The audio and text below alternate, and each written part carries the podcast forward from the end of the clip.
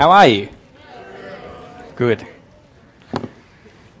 If you didn't catch my name before, I'm Troy, um, and you're here for the first time. It is wonderful to have you here. I'm going to pray, and then we're going to get into this really cool parable.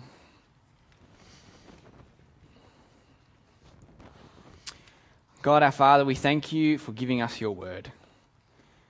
We thank you that it shows us who we are and what we are like, and it shows us who you are and what you are like. And so we ask that as we look at this wonderful parable of Jesus, that you would help us to see your grace and your mercy and your holiness and our need for you. And we pray in Jesus' name. Amen. Well, if you're here for the first time tonight, then you won't know me very well.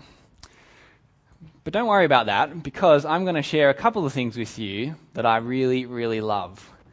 And many people in this room might not know those things, and you might not expect that I would love these things.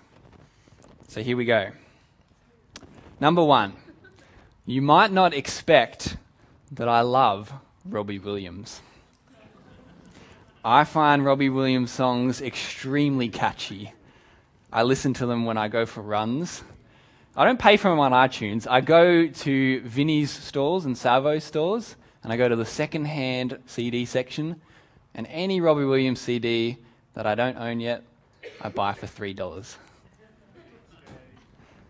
Number two, you might not expect that I love dinosaurs. The kid in me whenever I'm at the shops, gravitates towards the dinosaur toy section. Whenever I see them, I just want to go and pick them up and see what they do and press all the buttons. You might not expect that I've spent countless hours on my iPhone playing Jurassic Park Builder. Naomi's laughing because she knows it well. Countless hours feeding dinosaurs and uh, expanding my park and hatching new species. Call me weird, but I love it. Number three, you might not expect that I love documentaries, especially documentaries about nature and outer space, and especially documentaries by David Attenborough. Put your hand up if you agree. Nice. You might not expect that my TV recorder at home is set to record documentaries every Tuesday night.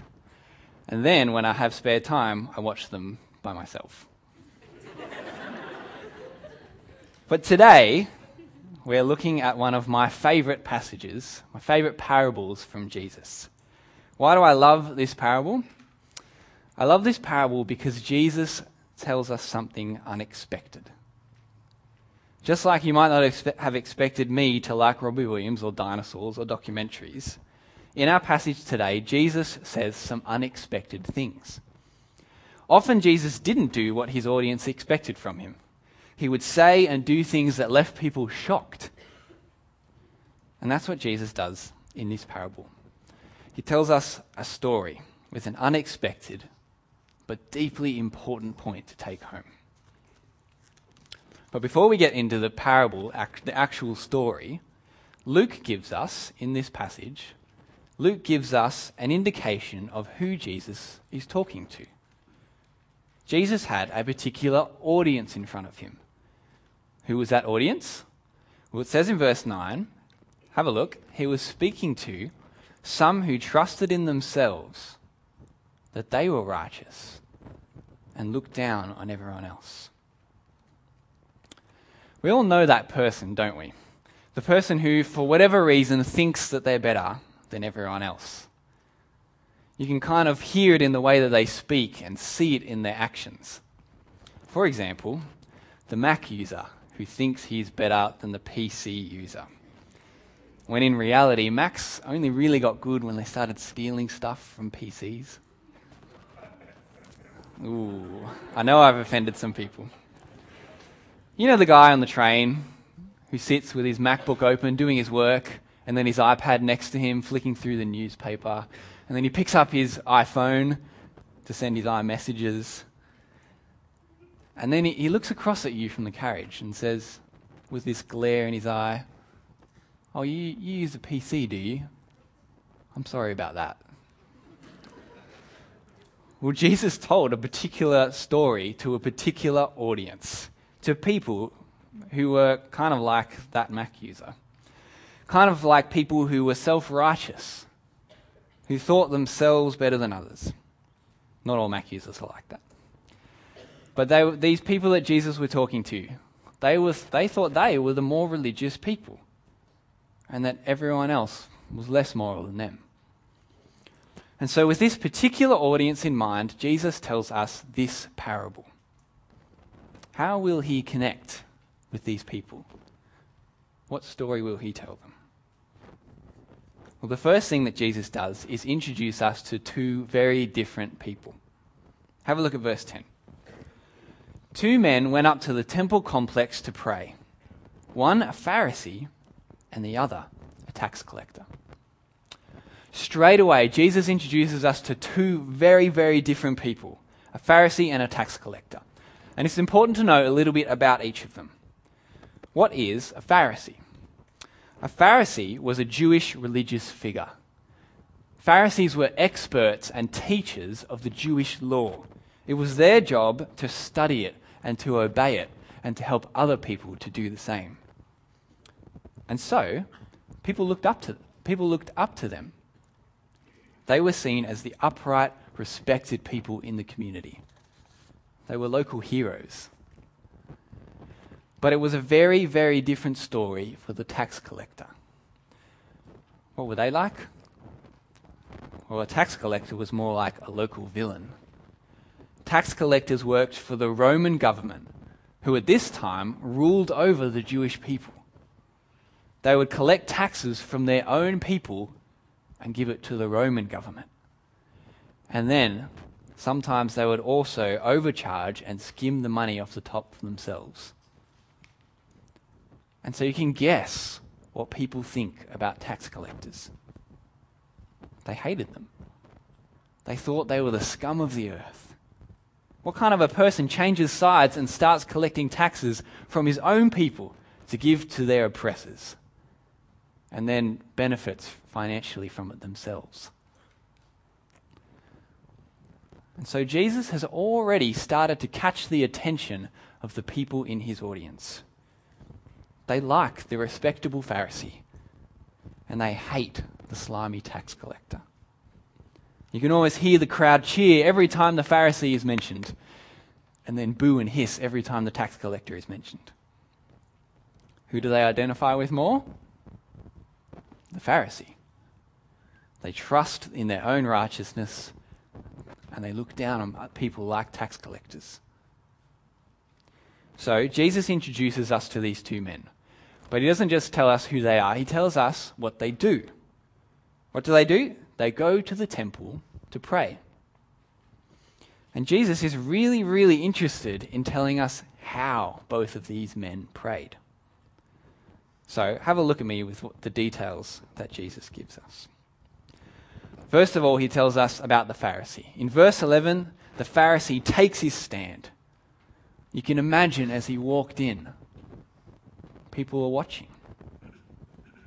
people's eyes are on him because they look up to him. They're waiting to see what he will do, what he will say, what he will pray about. And here's what he says in verse 11 God, I thank you that I am not like other people, greedy, unrighteous, adulterers, or even like this tax collector. I fast twice a week. I give a tenth of everything I get. What does the Pharisee pray? God, thanks that I'm so awesome. Thanks that I'm so full of awesomeness, unlike all those other less awesome people than me. He thanks God that he's not like other people. Thank you that I'm not greedy, that I don't desire more and more and more all the time. Thank you that I'm not unrighteous, that I lead an upright life. Thank you that I'm not an adulterer. I don't cheat on my wife. Thank you that I'm not like this tax collector who steals from his own people.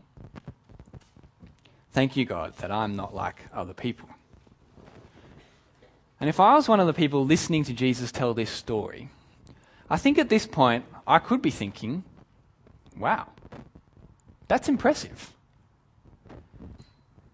This guy is impressive. Jesus is talking about quite an impressive man.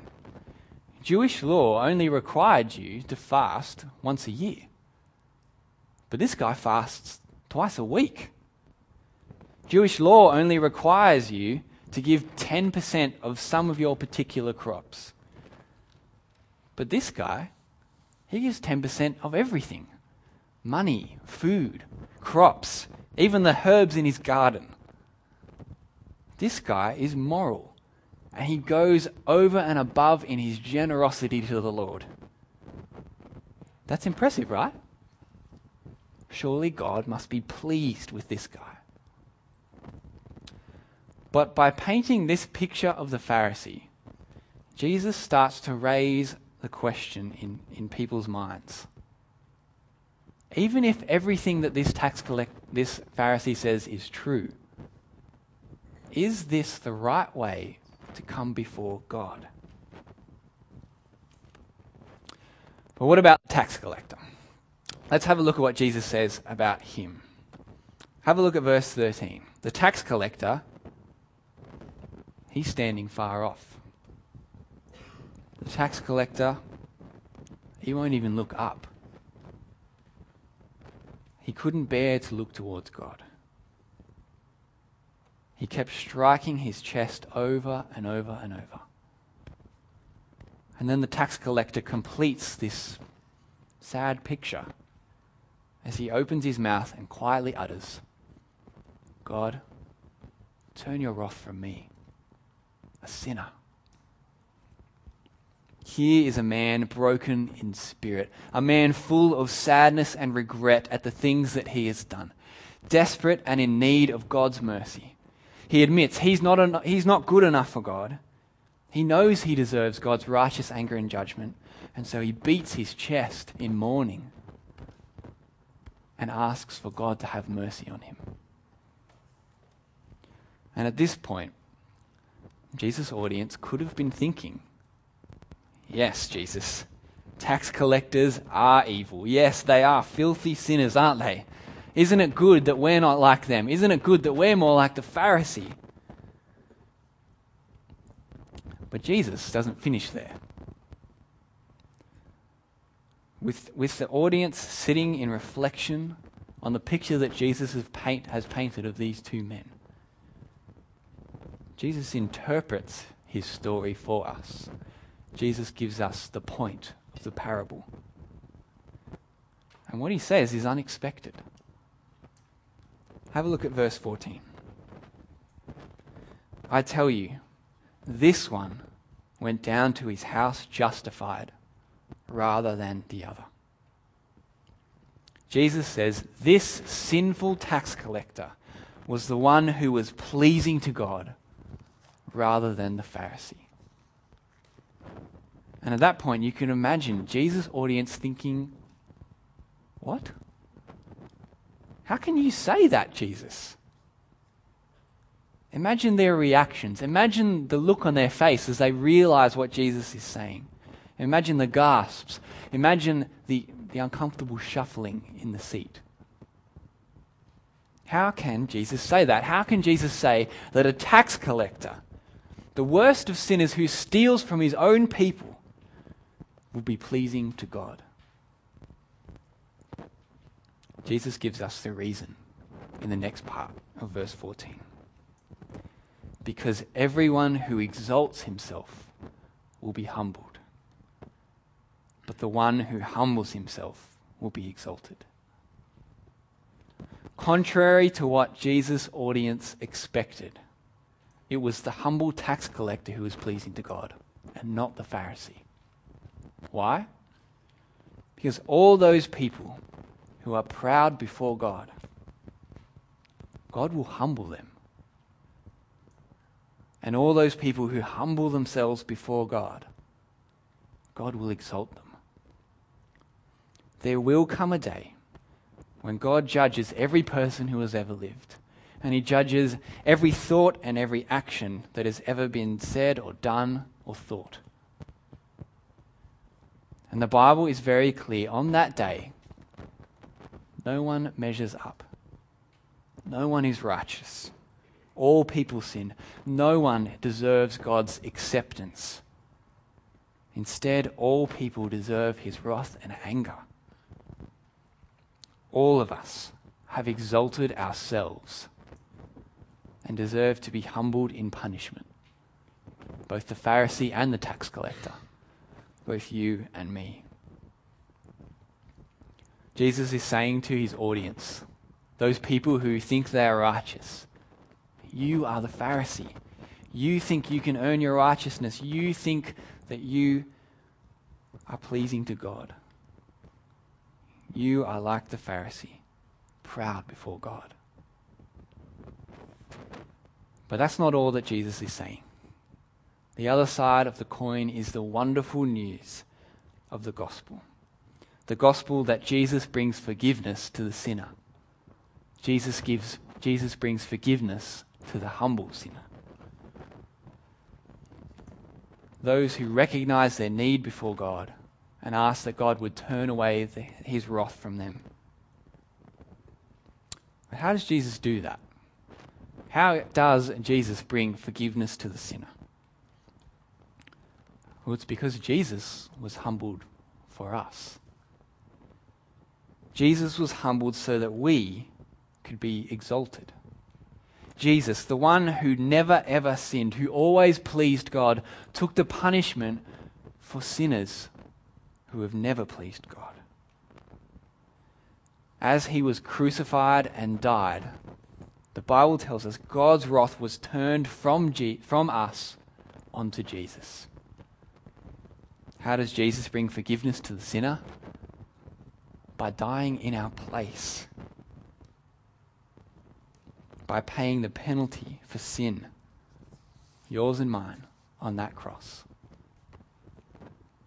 And so, when, like that tax collector, we humbly recognize that we are sinners who need, to who need God to turn his wrath away from us, Jesus said, God forgives us. God exalts us by making us righteous in his sight. God lifts us up from being his enemies to being his friends. And so Jesus brings forgiveness to the humble sinner. So the tax collector was the one who went home pleasing to God rather than the proud Pharisee. And so the question that Jesus poses to us in this passage today is How do you come before God? What is your attitude towards the creator of the universe who made you and whom you have sinned against? Are you like the Pharisee who comes before God with a proud heart? Or are you like the tax collector who comes humbly and prays for mercy? Now, I know for a fact that none of us are Pharisees. And as far as I know, none of us are tax collectors, at least not tax collectors like this tax collector in this passage.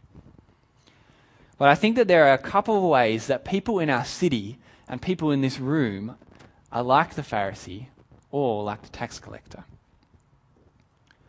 And so, maybe you're here and you have never humbled yourself before God. But tonight, Jesus' words in this parable have resonated with you. Like that tax collector, you have realized your sin. You have realized that you are not pleasing to God, and you want to do something about that. You need to humbly come before God and pray for mercy.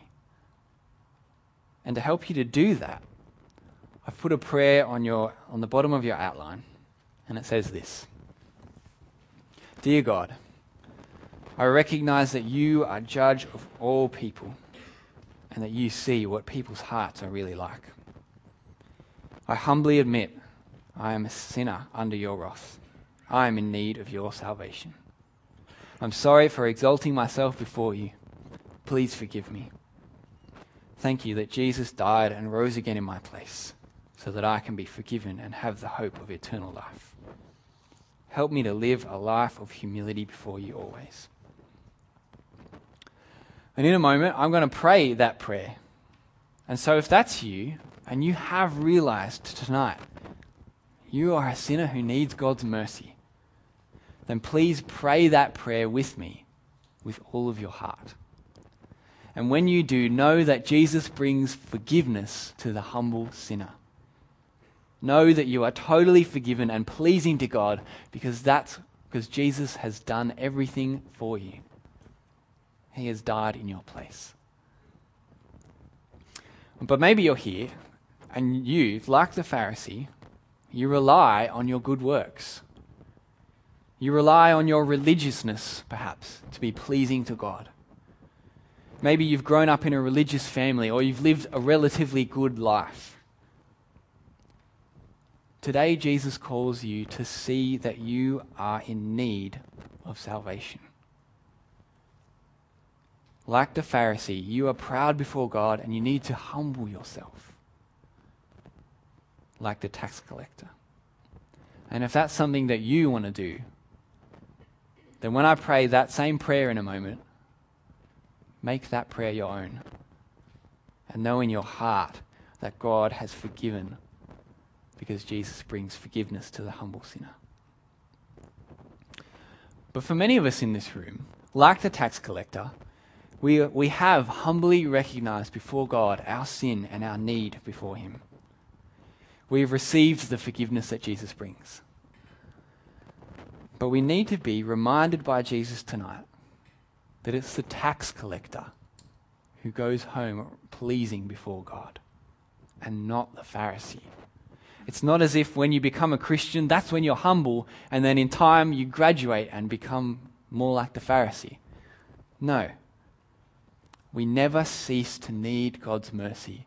The Christian life is one of continual repentance, continual humility before God. It's God's job to exalt us and not ours. And so our job is to humbly recognize our sinfulness and our need for His forgiveness and to be thankful for that. As I work for church uh, full time, my temptation is to think that my performance is the things that I do that make me pleasing towards God. But I need to remember that it's Jesus. It is Jesus who has brought me forgiveness, not me and my performance. And if you have been a Christian for any length of time, then my guess is you are like me. And we need to ask ourselves that question When am I tempted to be proud before God? But the last group of people in this room that I think Jesus speaks to is the atheists. Jesus speaks to the atheist who does not know that his atheism is pride before God. Perhaps you're here and you say, I don't believe that there is a God who will judge us. I don't believe there's a God who will humble people or exalt people or do any of that stuff. Jesus says tonight that you are the atheist version of this Pharisee who is so proud before God that you will not acknowledge that he exists and humble yourself before him. And so, before you reject what Jesus says in this passage, please think very carefully about the consequences. Because if this is true, which it is, then your decision has serious consequences. Jesus brings forgiveness to the humble sinner, but God judges the proud sinner, whether or not he believes in God or not please hear Jesus' words. Please hear his serious warning and humble yourself before him so that you can know the forgiveness that Jesus brings. Well, whichever person you are, whichever category you fit in, whether you're like the Pharisee or the tax collector, it's my prayer that we all come humbly before God tonight. And so let's do that with the prayer that has been written down for you on your outlines. And if you want to pray, if you want this to be your prayer and it's your prayer for the first time, then please pray it with me in your heart and mind. And at the end, say Amen with me. Let's pray. Dear God, I recognize you are judge of all people and that you see what people's hearts are really like. I humbly admit that I am a sinner under your wrath. I am in need of your salvation. I'm sorry for exalting myself before you. Please forgive me. Thank you that Jesus died and rose again in my place so that I can be forgiven and have the hope of eternal life. Help me to live a life of humility before you always. Amen.